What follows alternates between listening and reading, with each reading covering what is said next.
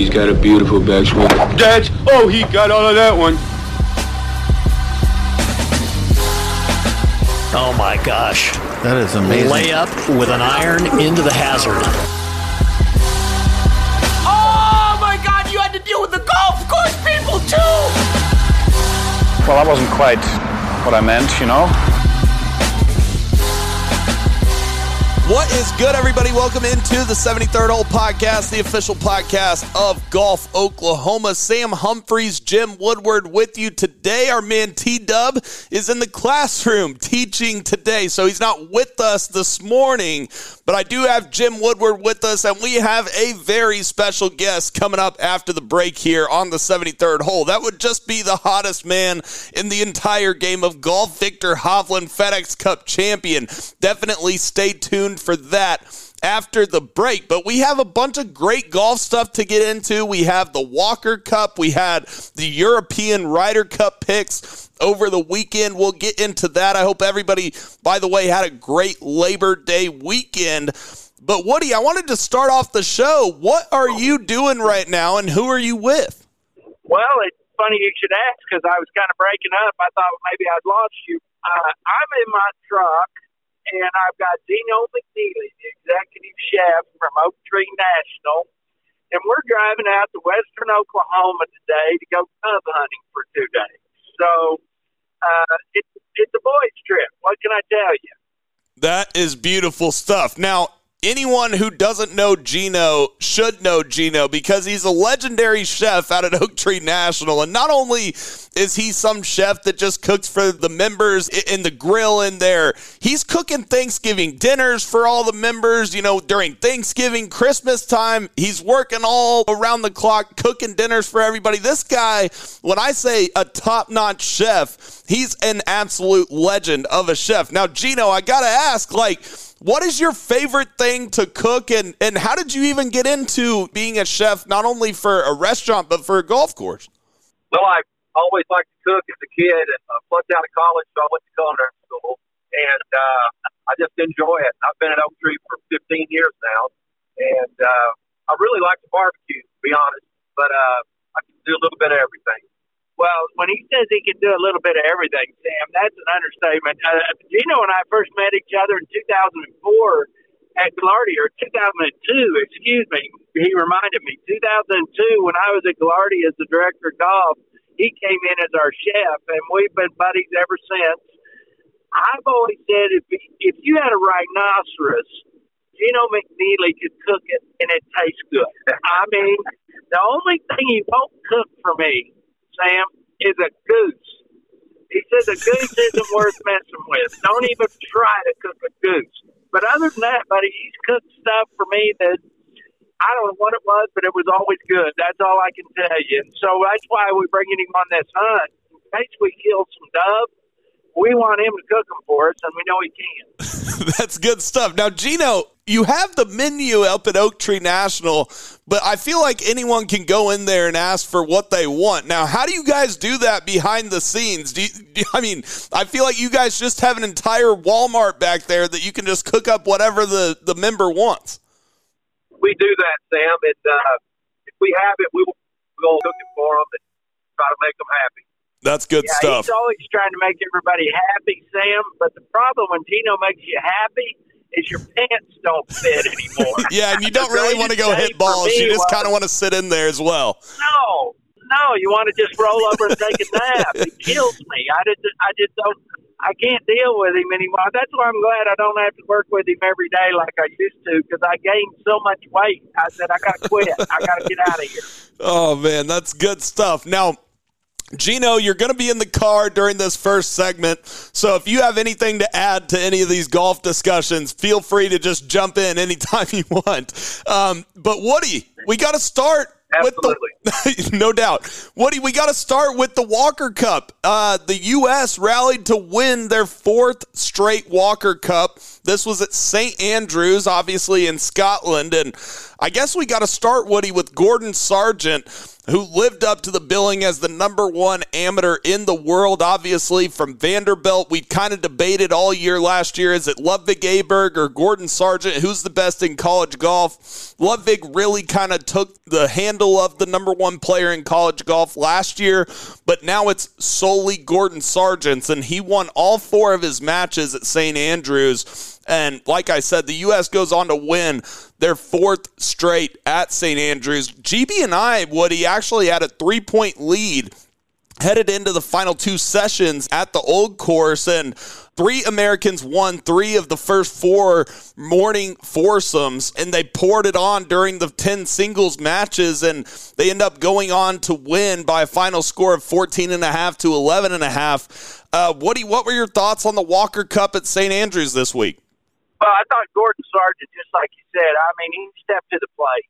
I was interested. You know, that first day when we got behind, the American team got behind pretty good. Our U.S. amateur champion just got his fanny handed to him by the young man from over there. I think he got beat six and five uh, in one of their first matches. So, uh, you know what was really kind of cool about it, Sam, is playing at St. Andrews is such a unique experience. And I think a lot of those kids were a little bit nervous a little bit kind of uh, on awe, and it took them a minute to kind of get their feet on the ground. But boy, once they did, when they hit the final day with singles, it doesn't look like it was very close, but it really was. But the, the Americans just went crazy when they went to singles in those last foursome matches. You talked about Nick Dunlap, the USAM champion, who picked up that key half point. You know, Dunlap was three down with four to play against Barclay Brown. And then he won the next two holes and then got that birdie on 18 to get that clutch half point there for the U.S. Caleb Surratt, uh, who a lot of people have, you know, remembered from the U.S. Junior, he never trailed in the lead in that match, won three and two over Calum Scott, who – yes, he's from GB&I, but he plays his college golf at Texas Tech, just how Ludvig Aberg did. Woody, this Walker Cup is really interesting leading up to the Ryder Cup, and I feel like a lot of people kind of learn these names for the first time. You know, you were an elite golfer, not only in junior golf, but amateur golf and then professional golf as well. Tell the people out there how big of an honor being on a Walker Cup team is and, and really explain to the people that it really is the amateur version of the Ryder Cup. This is a huge deal that I feel like should get probably more publicity than it does. Yeah, that was that was another one of my one times. I was kind of sad. Uh, I was kind of close to getting on a Walker Cup team in '78. I had a real good year. I won the Southern Amateur. I won the State Amateur in Oklahoma. I finished second in the Southeastern Amateur. I really had a pretty good run where I was being considered. Even uh, the United States Golf Association sent a letter to me saying, "Hey, you're being considered as a Walker Cup member." And to play for your country, I would think would be the greatest honor ever possible, whether it's in the Olympics or in a Walker Cup or a Ryder Cup. So I've always been very jealous of the guys that have got to do it. And, uh, you know, there's a lot of guys that get to play Walker Cups and Ryder Cups. And I can't even imagine being that lucky to get to do both. I didn't get a chance to do it, Sam. I wish I would have. The closest thing I ever got to do was uh, to play on the PGA team against another group of Europeans, but it wasn't the same as a Walker Cup or a Ryder Cup. I promise you. No doubt about it. And speaking of Ludvig Aberg, who we just talked about. You know, obviously, Gordon Sargent will kind of take that number one spot away from Ludvig Aberg, but he just got picked by the European squad by Luke Donald for the Ryder Cup, and what he, their captains' picks were Tommy Fleetwood, Justin Rose, Shane Lowry, Sepp Straka, Ludvig Aberg, and Nikolai Højgaard. What were your thoughts on Højgaard and Aberg getting in to the Ryder Cup over a guy like Adrian Meronk?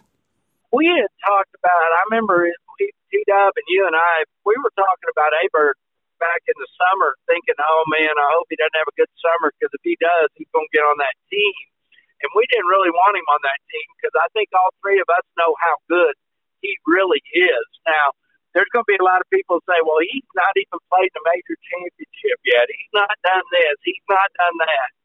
Uh, yeah, well, I don't care. I mean, he is just you. You watched him play, Sam. You told me he is just a beast. How he can hit that golf ball and how he's so mature for 21, 22 years old. Okay, so I think it's a bad thing for the U.S. team that Luke Donald picked him. That's what I think. And and granted, I feel sorry for the other gentleman, Moron. You said his name. I'm not that good with the Europeans. I kind of was saying to you before we came on the on the show that I feel like that's the same thing as Shane Lowry getting picked and him being set at home was Keegan Bradley being left off for Justin Thomas. I think we could have easily said Shane didn't deserve it and nor did Justin Thomas, but yet those captains felt like they were the best two that they wanted on their team. So there you have it. Yeah, and you mentioned Adrian Meronk, who won the Australian, Irish, and Italian Opens. Uh, by the way, that Italian Open was on Marco Simone, the course that the Ryder Cup will be on. Um, he also had five other top tens and is third on the race to Dubai, so he definitely played great in 2023. Um, when I look at a guy like Ludvig Aberg, I think he is more than qualified to be on this team. I agree with you that I think it came down more to if you're just going based off merit and prior success at the Ryder Cup, it came down to Shane Lowry and Adrian Meronk as opposed to Ludvig Aberg and Adrian Meronk. When I look at Ludvig Aberg, what he's done in 2023, he won the Prestige, which is a college event, the Valspar Collegiate. He won the Big 12s. He won the Norman Regional. And then he went on to finish tied for fourth at the John Deere when he turns pro. Not only that, but he finished top 25 at the Travelers. He finished tied for fourth at the Czech Masters. And then he wins the Omega European Masters. And that's the win that probably got him on this team. I have no problem with Ludvig Aberg being on the team. When I look at Shane Lowry's stats, Woody, it hasn't been a great year. It's similar to kind of what we talked about with Justin Thomas, but you know, he still had nine top 20s. He only had one top five. And the reason why he hasn't been playing as well as he did last year when he had 12 top 20s and four top fives and a win is the putting. He's not putting as well in 2023, but he does have a solid Ryder Cup record. So if you were the captain, it's sounding like you would go with the solid current form. But to me, Woody, Shane Lowry versus Adrian Meronk, who would be another first timer to go along with three of the first timers that they already picked. I think they had to put some veteran presence on that team. And some people might call me a hypocrite for saying this because I was so against Justin Thomas being on the U.S. side. But that's different because I feel like the level of players that the U.S. was missing out on by putting Justin Thomas on the team, that was my bigger problem. I just think that adding Adrian Meronk to Højgaard and Aberg and Sepp Straka was a first timer as well, and obviously Robert Robert McIntyre as well, but he was in the top six locked in. What were your thoughts on current form versus prior Ryder Cup success? I'm kind of like you. I, I I think it's very important to have guys with experience, especially if they have a Ryder Cup experience. So, where I feel sorry for Meronk that he's not on that team because I think he deserved to be on that team. I mean, he he's kind of like Keegan Bradley to me, or or Cameron Young for that matter. Okay, you know, we had you said it best. We had a lot deeper as far as who we could choose from with experience. I mean, we had Keegan Bradley at two two different times Ryder, Ryder Cup, and we left him at home. Luke Donald did not have that luxury, Sam. You're exactly right. Luke Donald, he had to really consider, and he, he made that decision. I've got to go with a guy that has played the Ryder Cup. I got to go with a little bit of experience. I know he's not at top form right now, but the way this European team stocks up, it's going to be really difficult for the Americans. I really do believe that. Even if, even if Justin Thomas has a good week, okay, I think it's going to be a very difficult situation for us to win this Ryder Cup when you threw Aberg on there and you've got the other first five, six guys playing so good for them right now. So, you know, Sam, I'm not going to question what Luke Donald did. I think what he did was the right thing. I'm too late now to question what Zach Johnson did. I've got to go with his thoughts. I got to believe what he thinks the best player is Justin Thomas, and we just got to hope that everybody plays really good golf in two weeks. No doubt. And then you have Nikolai Højgaard, who was playing on the DP World Tour last year, started playing on the PGA Tour in 2023. He finished second at Punta Cana. He finished tied for sixth at the Genesis Scottish Open, which remember was a PGA Tour event this year. And then you had the tied for 14th at the Wyndham, but he really got on the team the last few weeks when he finished third at the Czech Masters and finished tied for fifth at that European Masters that Ludvig Aberg ended up winning. Nikolai Højgaard's an interesting guy because in the 2023 majors this year, he only finished 23rd and 50th, but he gained over a full shot putting in each of those events, which was actually his two best putting performances of the year in the, his two biggest events. I think that probably factored into why they picked him as well. That European team is really solid from you know one to six, but the bottom half of the lineup probably isn't going to play in the best ball and the alternate shot that much. I think that they picked him strictly for match play. And when you think about match play, you think about great putters, right, Woody? And this guy definitely can get hot with the putter at the right time. Well, that's going to be the big decision here for Luke Donald. Who is he going to pair as newcomers? What is he going to do with those rookies? Okay, is he going to put him with a Rahm or a McIlroy or a Viktor, or is he going to put two rookies out together? It would shock me if he put two rookies out together. I would be unbelievably blown away if he does that. So I think what he will do is what Zach Johnson will do. He's going to see how these guys play this golf course. He is playing the best that week, and then he's going to load them up and he's going to run them hard, and that's what he should do. That's the same thing Zach Johnson should do. If we've only got eight or nine guys playing really good, and we got three or four guys not playing very good, he's got to put those guys on the bench, Sam. And it's not an easy thing to do, but you got to put them on the bench and let them watch, and then play them when you have to, which is usually in the very end in singles. And then hope like heck they either draw the best player on the other team, and it's a sacred cow, or they have to get one of the guys that's not playing very good they win. So the, Ryder Cup, I, I'm glad it's every two years because it's really hard for me to watch. I get very emotional. I get really pissed off when we do stupid things or they do great things. So I think the Ryder Cup, from a, a let's say a a group of individuals that's never watched golf, it'd be really fun for them to watch it. I really believe that it's a lot more entertaining than regular golf, in my opinion.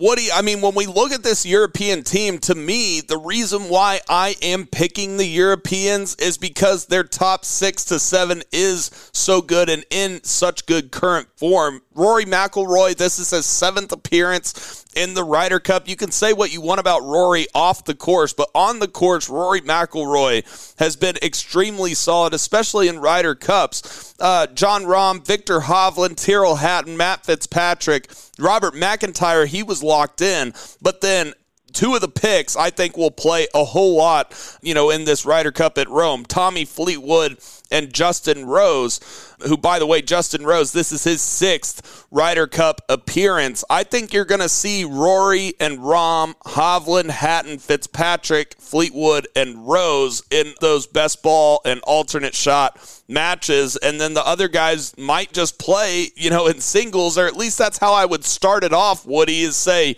this is what we're going with. And then if one of you guys starts playing bad, we might sub you out. But to me, you have to roll with your studs if you're going to beat the U.S. Well, I think in a little bit you're right there, but boy, you're really rolling the dice there, Sam. Not giving these guys, these rookies, any chance to play to hold them, you know, at will until singles. I don't think Luke Donald will do that. I really don't. I, I would be shocked. I know. I know with the guys he's got, if Fleetwood and Rose especially, those guys have a lot of experience on Ryder Cup. But you've got to get those other guys in the in the in the mix somehow, some way. You just they need to get their feet wet to say, because that Ryder Cup is so emotional, and that's what I was saying to you. Those crowds and everything, it's not like anything these guys have ever done. I'm telling you, it will not be like any golf event they've ever played in. And if you keep them on the bench, you know, the first two days and don't let any of them play, boy, I think it, I just don't see that. I did not see Luke doing that. I wouldn't blame him if he did because of what you just brought up. But boy, I think he's going to get him out there. I really do, Sam. I'm sorry, but I think he's going to play him. Yeah, and you're probably right. And that might be one of the reasons why you saw Shane Lowry picked, because he might be playing with Rory McIlroy, you know, the Ireland squad, right? Ireland and Northern Ireland right. there. Um, that could be one of the reasons why you saw Shane Lowry picked as well. You'll hear from Viktor Hovland after the break. I think there's a really solid chance you're going to see Viktor Hovland and Tyrrell Hatton, maybe even a Viktor Hovland and Matthew Fitzpatrick. I think you could see Matty Fitz play with Tommy Fleetwood or Justin Rose, have that UK pairing there as well. And you compare Jon Rahm with just about anybody considering how well he strikes the ball and he really has no weaknesses in his game. Maybe throw in Ludvig Aberg or Højgaard, one of those young guys, and, and see what they can do. But I think you're going to see Hovland and Hatton. I'm really excited to see that. I think you'll probably see Rory and Shane Lowry at some point, and Fitzpatrick and Fleetwood at some point. But other than that, do you have anything else to add about what possible pairings we might see for the European side? If I was Luke Donald, I wouldn't pair one of those young rookies in an alternate shot. I'd put him out in a best ball type of format and the reason why is you and I, we've all played baseball. There's a little bit more bonding there from the standpoint of your kind of a team. That alternate shot can get ugly. That alternate shot, when you hit some crooked balls, you can quick see how guys get uh, a little irritated with each other. And I don't think a rookie needs that pressure on top of everything else. But I'm kind of like you, Sam. I was going to tell you, I know that's hard to believe, but I kind of like Europe too, and I like Europe for two reasons. I think they're playing better golf right now, and the more I thought about it, I don't have a dog in the fight. Except I do have one dog that's really a good guy, and he's at Oak Tree, and he he's such a gentleman, and I really like him, and that's Viktor Hovland. So you know what? I don't like Rory McIlroy, but I really like Viktor Hovland. and there's nobody on that American team that I'm even buddies with, buddy. So why the heck should I pull for them? Now don't so, don't say that. We do we do love Scott Tway. For the record, we love Scott Tway. Okay, well Scott's not actually playing. That's okay, fair. So you're right. I forgot about Scott Tway. I yeah. Um, now I might not. No, I still got to go with the Europeans this time. I really want Viktor to get one. I really do. That'd just be the perfect end year for him, would it not be to, to be on the winning Ryder Cup team with all he's done? The only thing he's missing is the majors, and that's coming next year. No doubt about it. Let's not hold the listeners up any longer, Woody. How about we just hear from the FedEx Cup champion, Viktor Hovland, on his thoughts leading up to this 2023 Ryder Cup over in Europe. If you have not already subscribed to the 73rd Hole podcast, definitely make sure and go do so. Follow button on Apple and Spotify, and you can catch us on thesportsanimal.com podcast page and golf golfoklahoma.org as well, where you can see all of the great local golf stories. Kim McLeod and Chris Swafford doing a great job up in Tulsa. Like I said, let me not hold you up any longer. Viktor Hovland after the break here on Oklahoma's leader in golf, the 73rd hole.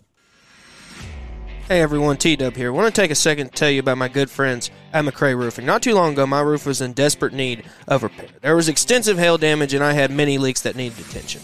Not only did Jeff and his staff build me a new roof, but they walked me through step by step of the claims process, which is something that I was very, very concerned about. Everything from the initial inspection of the roof to analyze all the damage to meeting with the insurance adjuster to make sure they were aware of every damaged area, making sure my claim was accurate. Their custom copper creations are truly beautiful and add a great touch to any roof. Not only do they do residential roofs, but they have an elite list of commercial customers, including Gaillardia Country Club, Oak Tree National, and Bass Pro Shops. Check out their website at McCrayRoofing.com to view some of their work yourself and give them a call at 405 692 4000. That's 405 692 4000.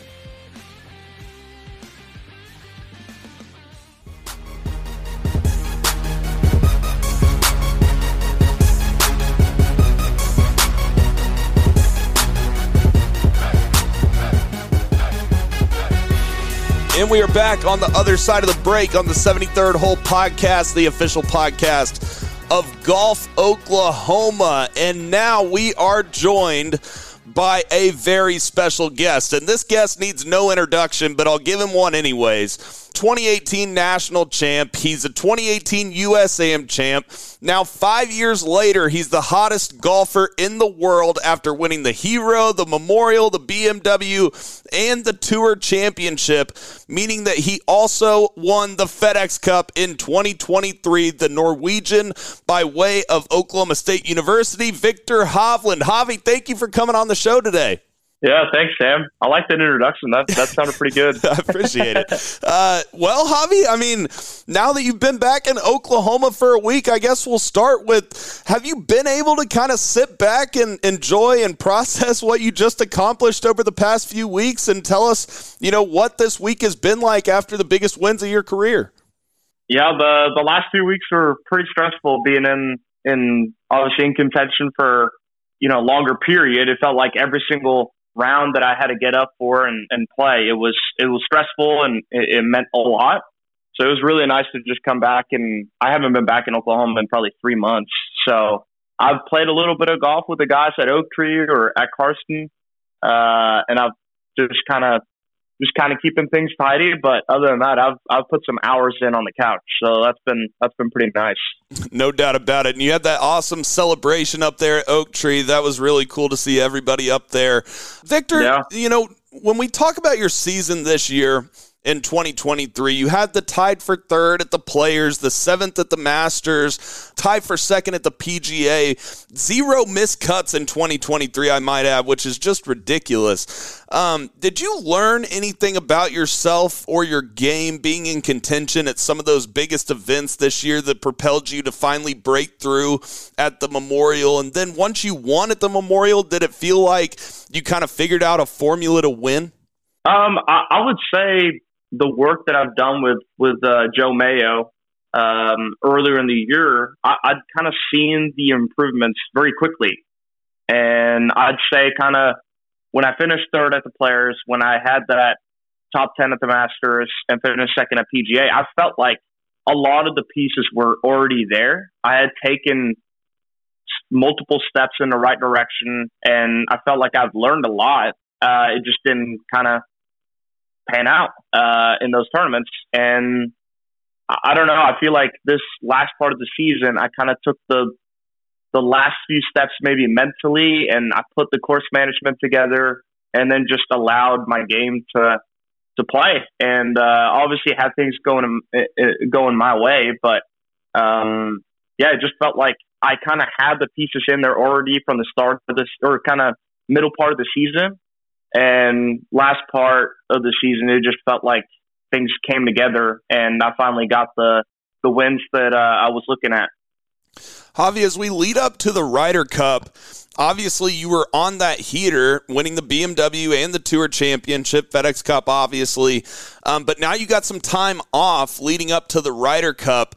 Uh, what do these next few weeks in preparation look like? Do you set the clubs down for a couple weeks after all that, or how do you kind of keep yourself on this heater that you've been on? Yeah, I, I have a hard time just putting away the clubs completely.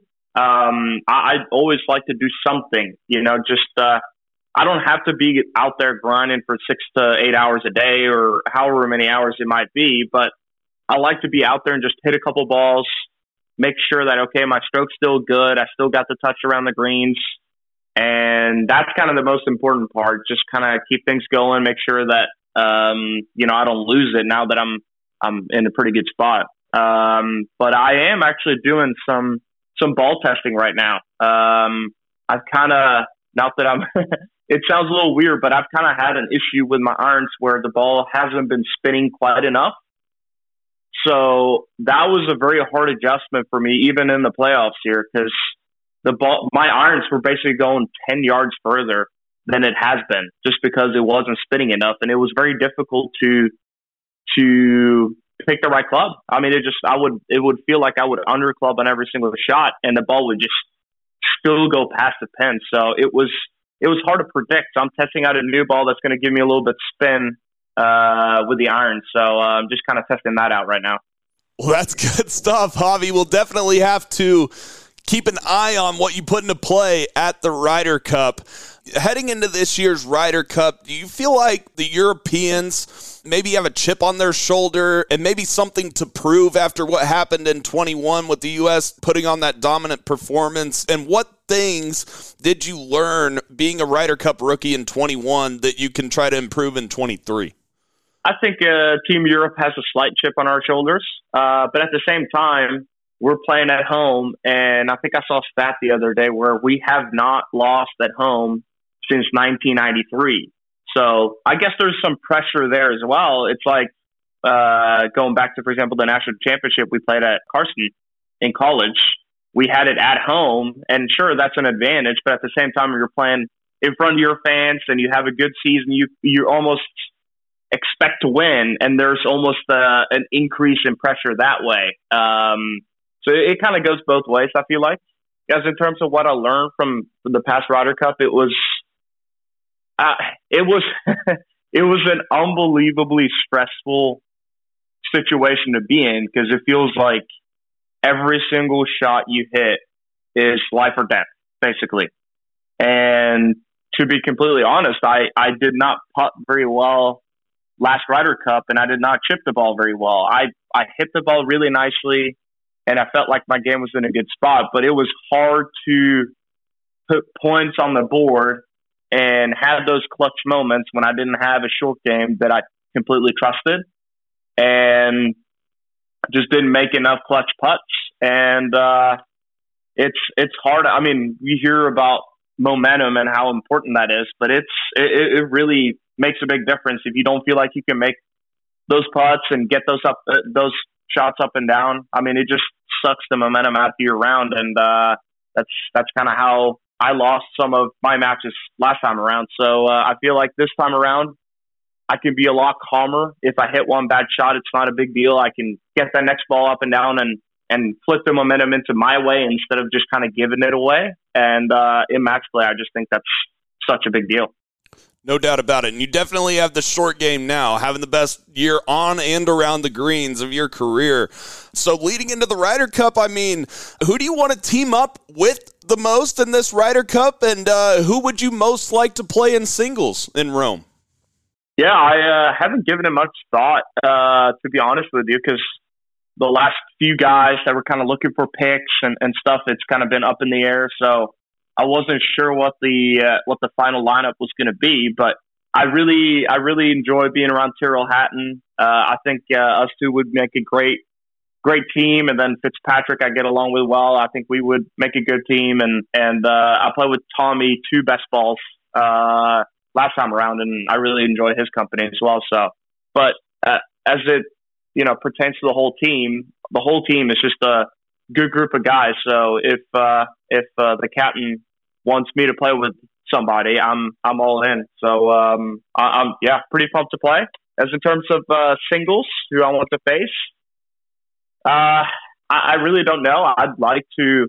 Uh, what was so fun last time around is that I got to play against Collin, and we both played really, really well.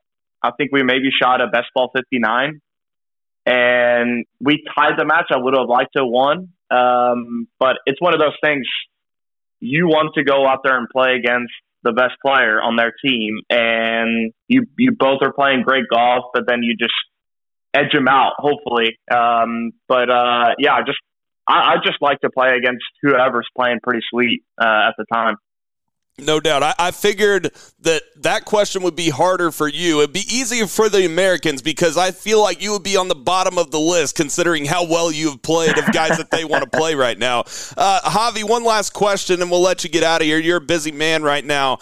I think our OSU fans will appreciate this question. Y'all won the 2018 Natty. You still live in Stillwater uh, in my opinion, after what has transpired this summer, you're already the greatest to come out of Oklahoma State. And you're only 25, almost 26. I'm curious because I don't think I've ever heard this story. How does Coach Bratton convince a young Norwegian to come to Oklahoma State? And then what makes that young Norwegian fall in love with Stillwater, Oklahoma so much that he still lives in that college house even after he won the FedEx Cup, Hovi? Yeah. Um, Well, first of all, that's that's high praise. I I appreciate that. Um, you know, still got to get still got to get one of those majors, so we're working on You that. will. You will. Um, but uh, no, I uh, I remember I went to Scotland for a tournament called the European Boys Team Championships, and this was in 2013. And I remember Team Norway, we had a great team, and basically, so there's 15 teams, and every single team brings their top six from the country. So basically, you have you know 75, 80 players, the the, the top 80 juniors in Europe go to this tournament. So a bunch of the college co- uh, coaches will travel over there to watch. And I remember Coach Bratton was over there just to watch basically Kristoffer Ventura, who was on my team. Uh, and he was a couple years older than me, but I happened to play in front of him. And I remember playing against one of the guys that won the stroke play, and I think I was seven up through 10. So coach saw that, and I guess I made an impression on him. And Kristoffer Ventura ended up going to Oklahoma State. And two years later, when he was a sophomore, I, um, uh, or a few years later down the road, I ended up going for a visit. Uh, visited multiple schools, but I came over and and just kind of seeing Stillwater in in flesh and blood, and and uh, just hearing what the daily routines were. Okay, get up this time, go to school for a couple hours, and then it's basically just at the golf course all day. And just hearing all the history that's been around here, meeting all the alumni and, and just the people around the school that have been a part of the program, hearing them just talk about it. Uh, it was more, it, it honestly, like it sounds cheesy, but it felt like most other schools, it was, okay, what can this program do for me? And when you're around in, in Stillwater in Oklahoma State, it's it's okay. How can I contribute to, to this program? It, it, it's almost like this reverse field. Like there's so much passion and and joy when you talk about the program that it was. Uh, yeah, I just thought it was a, an awesome fit. Yeah, and I mean, what what's your daily life look like when you go back home? I know you're traveling every every week, but why why do you love Oklahoma so much? Yeah, I think it's just a, a, great uh, combination of okay, my life is very very busy on the road. It's constantly doing stuff, constantly traveling, constantly practicing, and doing something that um, Oklahoma. Even though I do play a lot of golf when I'm home, it's just it's a perfect spot to just take your mind off of anything. And um, yeah, uh, you're surrounded with just great people. And even though I'm out there playing golf, it's it's more relaxed, having a lot of fun, and and, and talking crap. So it's uh, it's just a perfect place to just kind of um, recharge the batteries, and and everything is so convenient. And uh, yeah, that's it's great. Well, Hovi, we really appreciate you taking the time today. And just know that even though we are in America here in Oklahoma, I guarantee you that the majority of the state is going to be rooting on the European and Viktor Hovland up at the Ryder Cup in Rome. we really appreciate it. And Hovi, we got to get you on over the offseason. We'll ask you some more stuff, get Woody and Taylor on here. But we really appreciate you taking the time before the Ryder Cup here. I know you're busy. Yeah, all good. Thanks for having me on, Sam. We'll uh, we'll have to uh, do it again some other time. Yes, sir. That's Viktor Hovland, the FedEx Cup champion, here on the 73rd Hole Podcast, the official podcast of Golf Oklahoma.